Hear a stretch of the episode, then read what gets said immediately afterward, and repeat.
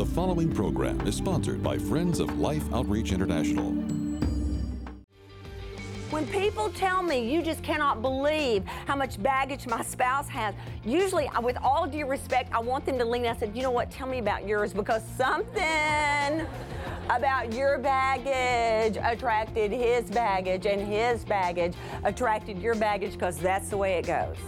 Next on Life Today, Bible teacher and author Beth Moore illustrates how easy it is for us to point out other people's messes, even as we make our own.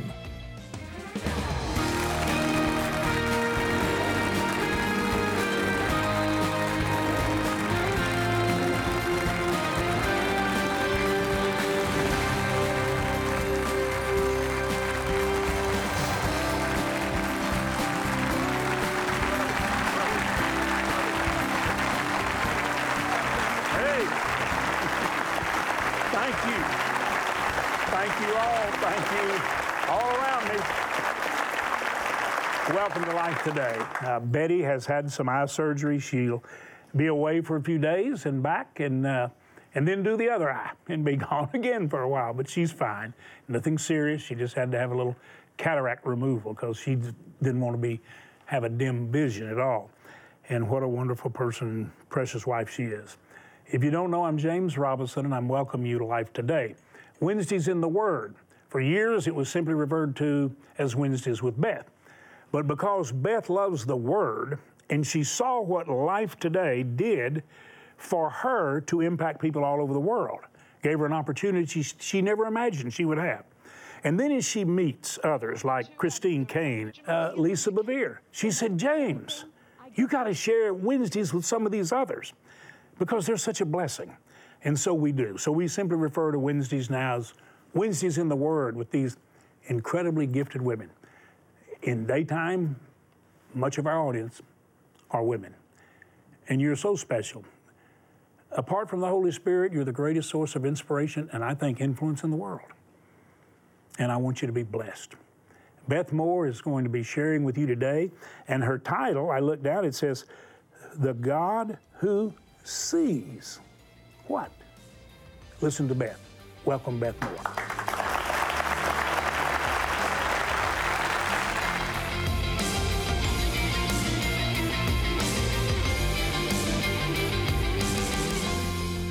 I want to read, first of all, just six verses with you out of Genesis chapter 16. Now, Sarah, Abram's wife, had borne him no children. She had a female Egyptian servant whose name was Hagar. Everybody say Hagar. And Sarah said to Abram, Behold, now, the Lord has prevented me from bearing children. Go into my servant. It may be that I shall obtain children by her. Now, as weird as this is to us, and as wrong as this is to us, and as wrong as it should be to us, and as wrong as it would have been to them, it was something that was more a part of their culture that is impossible for us to understand. How then a maidservant could be um, somehow the mother of the children that would be part of the lineage of that original couple. It's just, it, we cannot wrap our minds around this custom, but it was part of this ancient world. And it says, I want you not to miss this part. And Abram listened to the voice of Sarah in verse 3. So after Abram had lived 10 years in the land of Canaan, Sarah, Abram's wife, took Hagar the Egyptian, her servant, and gave her to Abram, her husband, as a wife. And he went into Hagar, and she conceived. And when she saw that she had conceived, she looked with contempt on her mistress. And Sarah said to Abram, May the wrong done to me be on you. Would you just watch this blame? God has done this to us, and now look what you have done to me. I want you to look at what happens to us when we get a victim mentality. Because she is the victim of, did you hear her in the very beginning of it? Behold, now the Lord in verse 2 has prevented me from bearing children. And now it's like, may the Lord judge you for what you've done for me, she says to her husband. So, total victim here, total victim. God has given us this, prob- this promise, and now He will not fulfill it. And now look what you have done to me. May the wrong done to me be on you. I gave my servant to your embrace, and when she saw that she had conceived, she looked on me with contempt. May the Lord judge between you and me. But Abram said to Sarah, Behold, your servant is in your power. Do to her as you please. And then Sarah dealt harshly with her, and she fled from her. I want you to just take a look at the mess in the house. Anybody know what I'm talking about? The mess in the house. Listen, this is the Downton Abbey of the Old Testament. Anybody seeing that with me? Anybody familiar? I'm not recommending you watch it. I'm not recommending you not watch it. I'm simply saying we have a precedent for this in the Word of God. It is right here in Genesis chapter 16 because Sarah would be Lady Grantham and Hagar would live all the way downstairs. Anybody getting that with me? Sarah would be the one in the really, really, really pretty clothes and Hagar would have to wear the same general outfit day after day. That's what's going on in this narrative. And so gentlemen, here's what I'm going to have to do uh, with you. I'm going to have to say to you, just enter into us as we often enter into you with the many narratives in the Word of God um, that involve men and involve the sons of God and involve um, a, a, much more um, male perspective. We need you to come in with us this time and take a look at the mess in this house because what I want to tell you, gentlemen, is this there is nothing uglier than two women in a tangle. Listen, I'm not sure you have ever had a fight with your wife that is as ugly as one as she could have with another woman. Is that safe to say? There is nothing like a cat fight between two women. It is ugly, ugly. Do not let anyone ever tell you that men are more competitive than women. That would not be so. We just do it a little different way. Um, men like to just go, you know, this is my friend, this is my enemy. A woman, once she kind of scopes out her surroundings and she knows she can't get away from her, this is kind of what a woman does. She becomes her frenemy. You know what I'm talking about? part friend, part enemy, because she believes the old adage that keep your friends close and your enemies even closer. So, this whole thing that's going on between the two of them, with all the insecurity that is bleeding out in this house, is fascinating. Notice with me that it says, let's go back to about verse 4. And he went into Hagar, and she conceived. And when she saw that she had conceived, she looked with contempt on her mistress. Everybody say contempt. It's, it's a wonderful word to say because you can kind of even feel the anger of it uh, with the way it ends with the M and the P and the T. Contempt. Say it again. I mean, try to just make, if you can't see any spit, you're not saying it right. contempt, say it one more time. There, there's contempt, and it means, contempt means in the Hebrew word that's translated into um, ESV, uh, contempt there, means to treat as if small, to diminish, to diminish. What had happened here is that Sarah had been the high and mighty one um, in this uh, kind of a system that they, this caste system that was going on in this household, because of course Hagar was the servant. But once Hagar had something over her, anybody with me? Then she felt like Sarah was under her. And she had suddenly diminished in her sight. In other words, you're not near as high and mighty now. You have no children. I'm bearing the child. And she lost respect for her. Because after all, she had given this woman to her own husband. I mean, I mean that's weird. Can anybody just say? I mean, let's just let's not overlook the fact that that is just plain weird. But that's not all there is to it. Not only had Hagar had contempt on Sarah, her mistress, but then it says that if you'll look down with me in um, verse 6, but Abram said to Sarah, Behold, your servant is in your power. Do with her, or do to her as you please. Then Sarah dealt harshly with her, and she fled from her. Harsh treatment. That is a word that means, and some of your translations may translate it um, exactly like this, that she oppressed her. She oppressed her. Now, um, the primary word that is um, used for oppressed in the Old Testament means uh, to make someone crouch low, to make someone bow down. So I want you to get this whole uh, element that's going on between these two because they're both so threatened by the other one that they're trying to make the other one bow down. They're trying to diminish them. This is what happens in a competitive mess.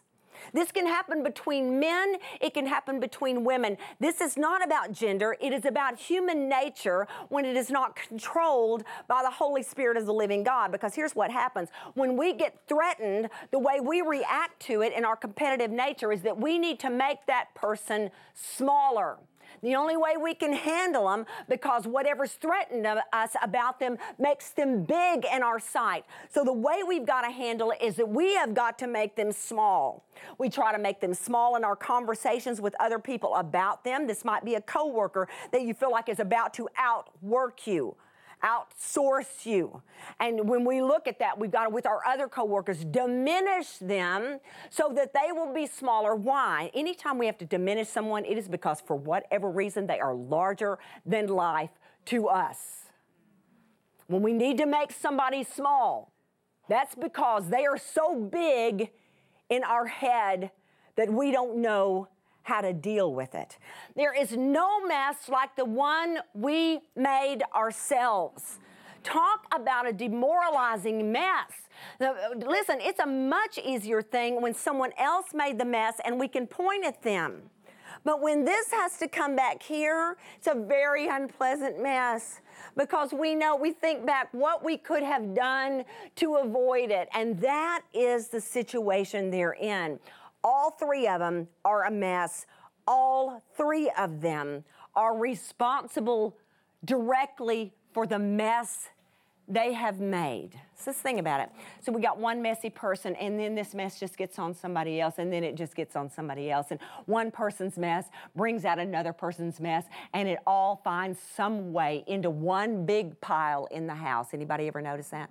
I know I've told y'all this dozens of times um, on our Wednesdays, but I, I tell you, when I met my husband, I was engaged to another guy. I'm sorry, I know that's disappointing. Listen, I've come a long, long way, a long, long way but we weren't married yet. Can I go ahead and say that? It was not biblical betrothal. I was not married to who I was engaged to. I was engaged to who I was engaged to, and then there was Keith. And I've said so many times that honestly, Keith and I went to the same university. It was like if we had been on two completely different sides of that um, Texas university, and we would we just literally like magnets worked our way together. Why? Because we were equally messed up. Anybody know what I'm talking about? Because baggage attracts baggage. When people tell me you just cannot believe how much baggage my spouse has, usually, uh, with all due respect, I want them to lean. I said, you know what? Tell me about yours because something about your baggage attracted his baggage, and his baggage attracted your baggage because that's the way it goes. But in this whole big heap, God can perform a beautiful wonder. Uh, just here recently, I had a date with my grandson Jackson, who is eight and just about to be nine. In, in fact, I've been thinking about him um, all day because he has a football game today. And please just picture that with me, y'all. Come on now.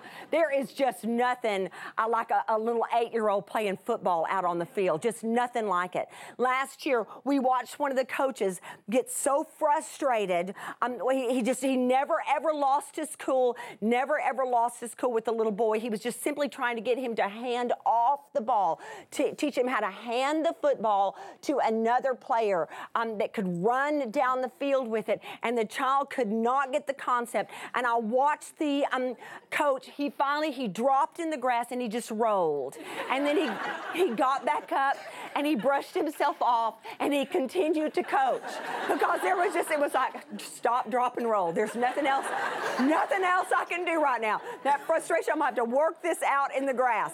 But this is about how old uh, my little guy is, and I'm I usually don't just have a date with him. Now I don't know for some reason because she's just a girl, and and um, for whatever reason she'll come over with her mom when when um, when her brother and and his dad are doing something else. So it's far more often that I'm alone with Annabeth, his younger sister. But it is just a perfect moment when I get to be with him all by myself. And we got to spend a couple of hours together, shop together. We went and got um, yogurt together, and we were sitting outside, and I was just just humor me here. I was looking in his beautiful little face and his eyes are as blue um, as a gorgeous uh, cloudless sky. And he's got one little fleck of brown in one of them. And I can just get lost in that face. That sun just rises and sets right in that beautiful, beautiful little boy's face that I love so much. Makes a certain expression, and I can see his mother. He just, I just cannot bear the love of it. I was asked the other day what I loved most about grandparenting. There is nothing I do not love about grandparenting. Absolutely nothing. I am completely drunk over these these children. I love them so very much. But while I was sitting with him, he was in his little shorts, and I looked down, and he had a long, deep scratch on the back of his calf. And I, I mean, not, not just a little, I mean, but like the kind that would have really hurt, the kind that would have bled. And so I, I said, buddy, what on earth happened to you? And he explained to me that he had um, he'd done it climbing a tree and he had slipped uh, down. And when he did, you know, a limb had caught him on the back of his little calf and, and scratched down. And I said, Man, I said, does it hurt? It looks like it does. And I'll never forget the way he answered me because he said, Well, kind of. But then he went like this. He said, But if I pinch myself here, it doesn't hurt near as bad.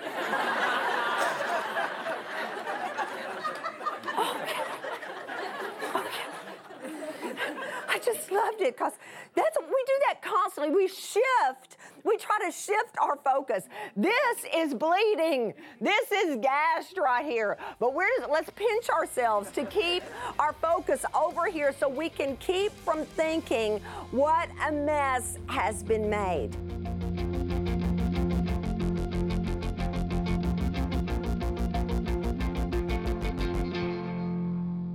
Oh, Beth, you uh, I mean, you talk about always seeking to download the truth in power and love. You do it.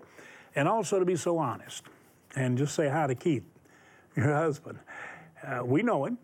Uh, we can see the challenges. Tell him I said so. And uh, I'm sure you're a handful sometimes, Beth. Uh, you've admitted that you are.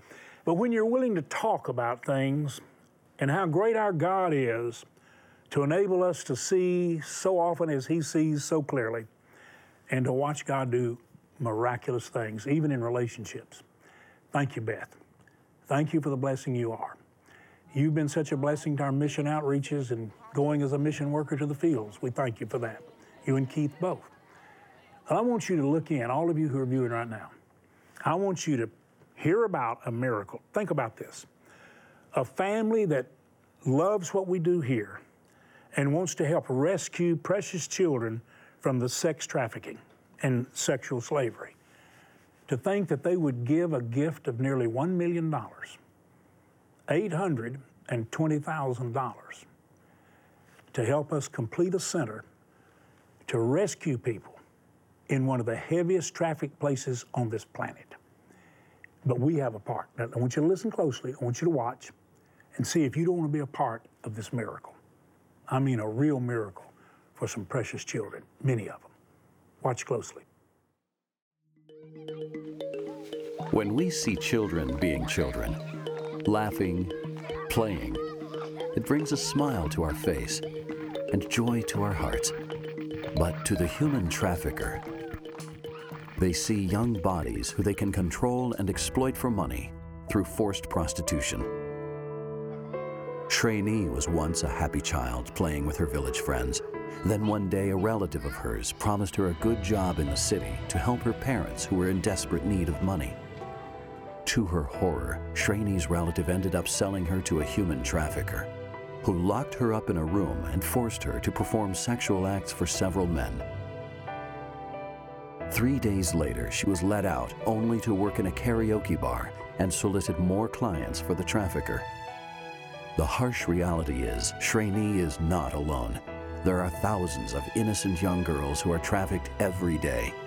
In the twinkling of an eye, their lives can be destroyed by depraved monsters that live in darkness. Something must be done, not only to help Shreni, but to reach out to other precious children who are being held against their will or are at risk of being trafficked. Father, I pray that every person who just saw those children will see the reality of many children who are being taken captive and held in sexual bondage for the gratification of people who will never find satisfaction, who themselves are held captive. In Jesus' name, please. We're asking every one of you, and by the way, what we're doing in outreach to stop the sexual trafficking of children and, and of women and boys and children is a result of God loving, compassion filled mission and relief workers who brought us situations that become an opportunity to assist, alleviate suffering, and offer freedom. We did not know if the viewers of Life Outreach around the world would even watch. We thought maybe you would just turn away, but you did not. You actually communicated with me and Betty and all of us here at Life Today that you wanted to put God's arms around them and set them free if it could be done, and yes, it can be. So we're asking you to help do what you, our viewers, indicated you wanted to do together. And this is a miracle because you see, we have provided life centers and homes for children and women all over the world to get them out of trafficking.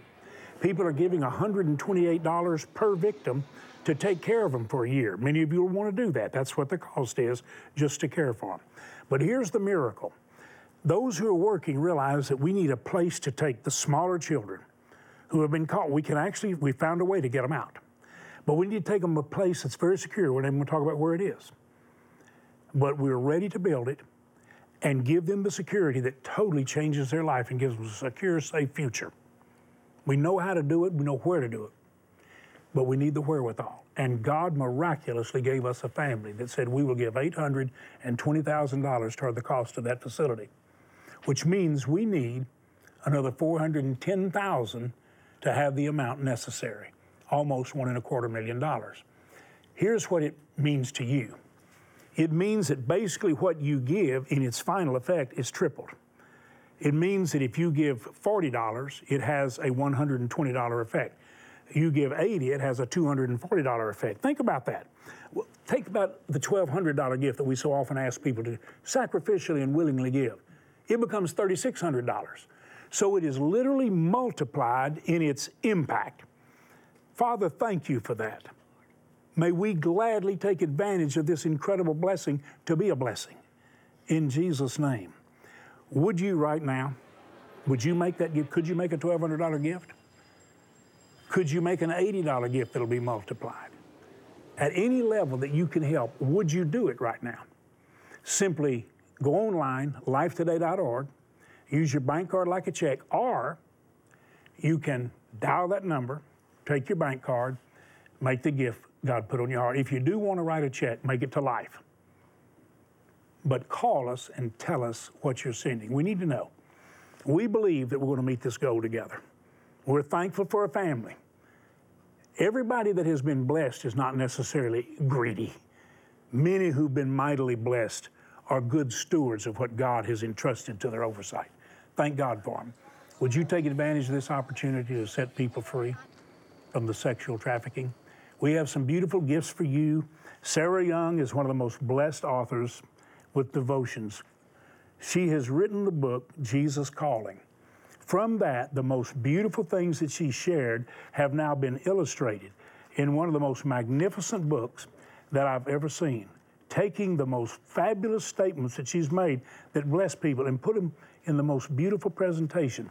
We want to send this to you for any gift you make that will be multiplied, basically three times its effect, just to say thank you. The Thomas Kinkade Forest Chapel painting, it's a canvas that's been beautifully framed for you. What a testimony. We're sending it to say thanks for those of you who would in fact make that $1,200 gift that'll be multiplied to 3,600. Thank you for the gift you make online or by dialing the number. Thank you for sharing God's love. Innocent children, created to be happy, loved, and cared for, are being abducted and sold at the hands of violent predators, their spirit and bodies broken under horrific emotional and physical abuse.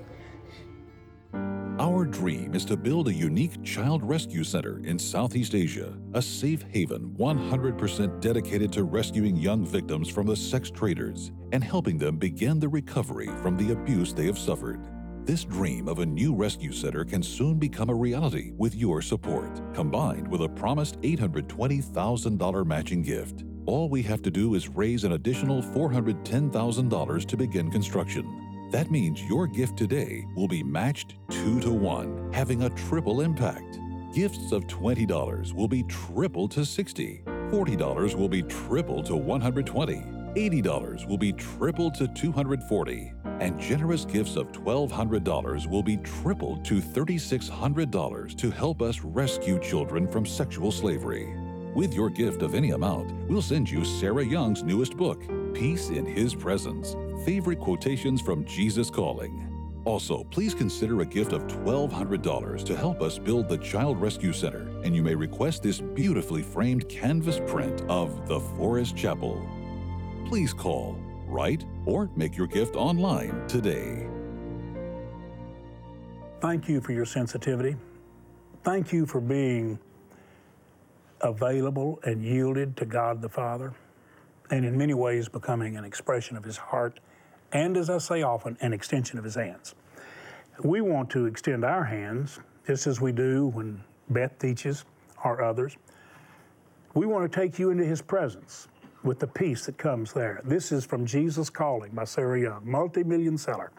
This has taken the best of what she shares and put it in the most beautiful presentation of thoughts from Sarah Young. This is absolutely one of the most beautiful books I have ever seen in my life. Thomas Nelson does a tremendous job. For any gift, we're sending you this. If you'll help us with a gift of $1,200 or more, we're going to be sending you the Thomas Kinkade Beautiful Canvas Forest Chapel. Thank you so much for your help. I want to remind you please go daily to the stream, stream.org. Just make it part of your prayer journal because you're going to be praying about the things that we're going to try to help give people understanding of as it relates to our life, our future, and our freedom. Stream.org.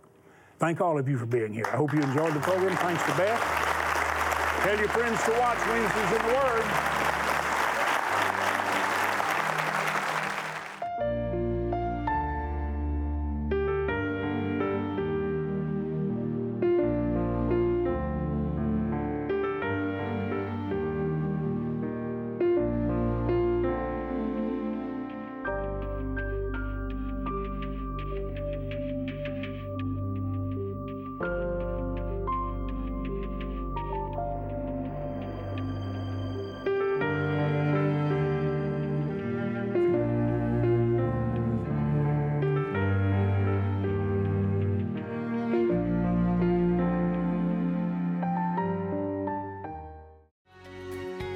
You've seen the movie. Now hear from American sniper Chris Kyle's widow, Taya, as she describes the source of her strength.